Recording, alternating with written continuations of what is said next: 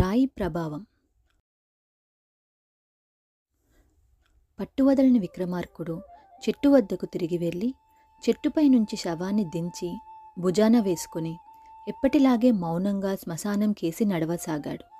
అప్పుడు శవంలోని బేతాళుడు రాజా ఇంత అర్ధరాత్రి వేళ భీతి కొలిపే శ్మశానంలో నువ్వు పడుతున్న శ్రమకు కారణం ఏదో అలౌకిక శక్తి అయి ఉంటుందని నాకు అనుమానం కలుగుతున్నది. ఎంత పట్టుదల ధైర్య సాహసాలు కలవాడైనా మనిషి తాను కోరుకున్నవన్నీ సాధించలేడు. అందుకు సాయపడే అడ్డుపడే బాహ్య శక్తులు కొన్ని ఉంటవి. ఉదాహరణగా నీకు లక్ష్మీధర అనే ఒక ఓడ వర్తకుడి కథ చెబుతాను.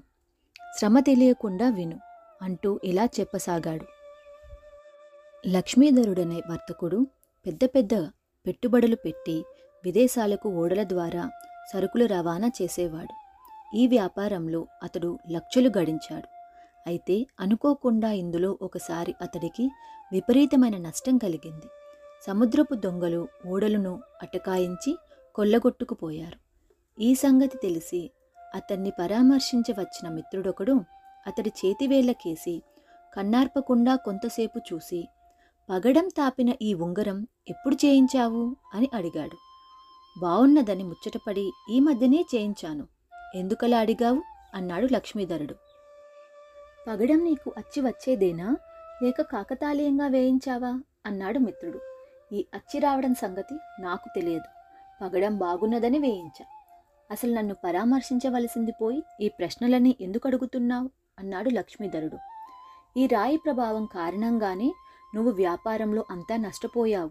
ఆ సంగతి బాగా గుర్తుంచుకో అని లక్ష్మీధరుడి మిత్రుడు వెళ్ళిపోయాడు. మిత్రుడు ఇలా అన్నప్పటి నుంచి లక్ష్మీధరుడి మనస్సులో ఒక పెద్ద అనుమానం చోటు చేసుకున్నది. అతడు తలపండిన పది మంది పరిచయస్తుల్ని కలుసుకుని పగడపు రాయి గురించి వాకబు చేశాడు.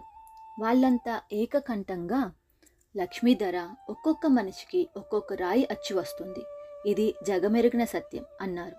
దానితో లక్ష్మీధరుడి అనుమానం భయంగా మారింది.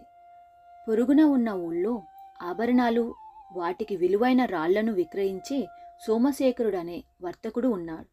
అతడు ఎవరికి ఎలాంటి రాయి అచ్చి వచ్చేది ముందే తెలుసుకొని విక్రయిస్తాడు. ఈ సంగతి విన్న లక్ష్మీధరుడు అతన్ని చూడబోయాడు. సోమశేఖరుడు లక్ష్మీధరుడు చెప్పినదంతా మౌనంగా విని ఉంగరంలోని పగడపు రాయిని ఏదో పనిముట్టుతో ఊడబెరికి పక్కన ఉన్న చెత్త కుండీలో పారవేశాడు. తరువాత అతడి నామనక్షత్రాలు తెలుసుకుని వేళ్ళతో గుణించి పక్కనే ఉన్న ఒక చిన్న పెట్టె మూత తెరిచాడు.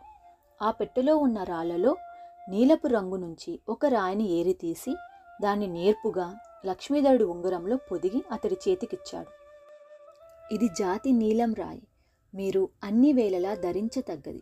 దీని ప్రభావం ముందు ముందు మీరే స్వానుభవంతో తెలుసుకుంటారు. దీని ఖరీదు చాలా ఎక్కువే. అయినా మీరు చెప్పింది విన్న తరువాత వ్యాపారంలో బాగా నష్టపడ్డారని గ్రహించాను.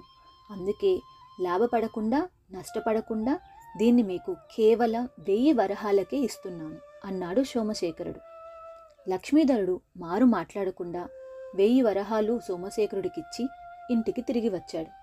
కొంతకాలం గడిచింది. ఒకనాడు సోమశేఖరుడి దుకాణానికి లక్ష్మీధరుడు వచ్చాడు.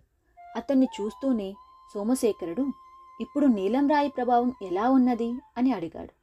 దాని ప్రభావం నా మీద పనిచేసినట్టు లేదు. మరొకసారి చాలా పెద్ద నష్టం కలిగింది అన్నాడు లక్ష్మీధరుడు. ఏ రూపంలో ఎంత నష్టమో వివరంగా చెప్పండి అన్నాడు సోమశేఖరుడు. లక్ష్మీధరుడు విచారంగా ఏం చెప్పేది? నేను సరుకులతో పంపిన నాలుగు ఓడల్లో ఒకటి పెను తుఫానులో చిక్కుకుని మునిగిపోయింది. జరిగిన నష్టం బేరీజు వేస్తే సుమారు యాభై లక్షల వరహాలు అవుతుంది అన్నాడు. సోమశేఖరుడు నవ్వి అంటే మిగిలిన మూడు ఓడలు సురక్షితంగా ఒడ్డు చేరాయన్నమాట అవునా? అన్నాడు. అవును చేరినాయ్ అన్నాడు లక్ష్మీధరుడు. నేనిచ్చిన నీలం రాయి ప్రభావం వల్ల మీకు శుభమే జరిగింది.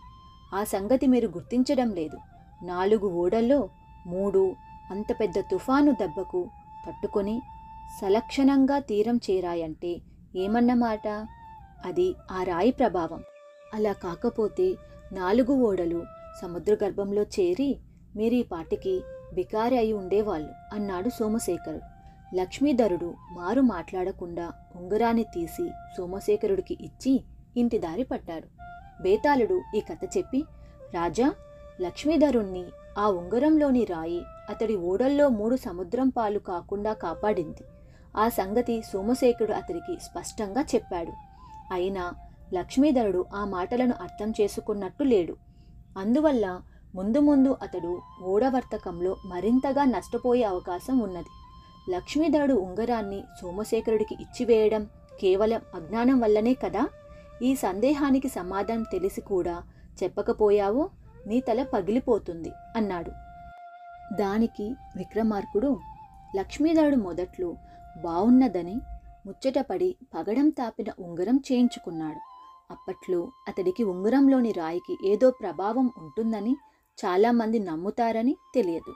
ఆ రాళ్ళకు ఏవో అలౌకిక శక్తిని అంటగట్టి లక్ష్మీధరుడికి అందులో నమ్మకం కలిగించాడు అతని మిత్రుడు. సముద్రంలో తుఫానులు లేవడం ప్రకృతి సహజం. ఆ సమయంలో అక్కడున్న ఓడలు కొన్ని దాని దాటికి మునగడం కొన్ని సురక్షితంగా ఒడ్డు చేరడం కూడా సహజమే. అయితే సోమశేఖరుడు చాలా తెలివిమంతుడైన వ్యాపారి. అప్పటికి అంతో ఇంతో ఉంగరం రాళ్ళ ప్రభావం గురించిన నమ్మకం ఉన్నవాడు తప్ప లేనివాడు తన దగ్గరకు రాడని అతడెరుగు. ఆ నమ్మకాన్ని తన తర్కంతో మాటకారితనంతో అతడు మరింతగా వృద్ధిపరుస్తాడు. తుఫానులో చిక్కిన నాలుగు ఓడల్లో ఒకటి మునిగి మూడు సురక్షితంగా తిరిగి రావడం రాయి ప్రభావం అంటూ అతడు లక్ష్మీధరుడి చేత నమ్మించి చూశాడు. దీనితో లక్ష్మీధడికి ఆ వ్యాపారి కుతర్కం అర్థమైంది. మరేదైనా ఒకనాడు తుఫాన్లో తన ఓడలన్నీ మునిగినవని చెబితే అతడు కాలగమనం వల్ల నీలం రాయి ప్రభావం పోయిందని చెప్పి మరొక రంగు రాయిని తన చేత కొనిపించవచ్చు. అసలు ఇదంతా తాను మొదట ధరించిన పగడం తాపిన ఉంగరంతో ప్రారంభమైంది. దాని ఆధారంతో మిత్రుడు తన మనస్సులో ఎన్నడూ లేని ఒక మూఢ విశ్వాసానికి విత్తనం వేశాడు. ఏ కారణం చేతనైనా మనిషిలో ఆత్మవిశ్వాసం నశించినప్పుడే అతడు మూఢ విశ్వాసాలకు లొంగిపోతాడు. అది మనిషిని సర్వనాశనం వైపుకు నడిపే ప్రమాదం ఉన్నది. ఓడ వ్యాపారి అయిన తను ఇలాంటి వాటికి ఇంతటితో స్వస్తి పలక్కపోతే మరెన్నో రకాలైన అనర్థ విశ్వాసాలకు దాసుడు కావలసి వస్తుంది. అలా ఆలోచించే లక్ష్మీధరుడు ఉంగరాన్ని సోమశేఖరుడికి ఇచ్చివేశాడు. అలా చేయడం అజ్ఞానం వల్ల కాదు అన్నాడు విక్రమార్కుడు. రాజుకు ఈ విధంగా మానభంగం కలగగానే బేతాళుడు శవంతో సహా మాయమై తిరిగి చెట్టెక్కేశాడు.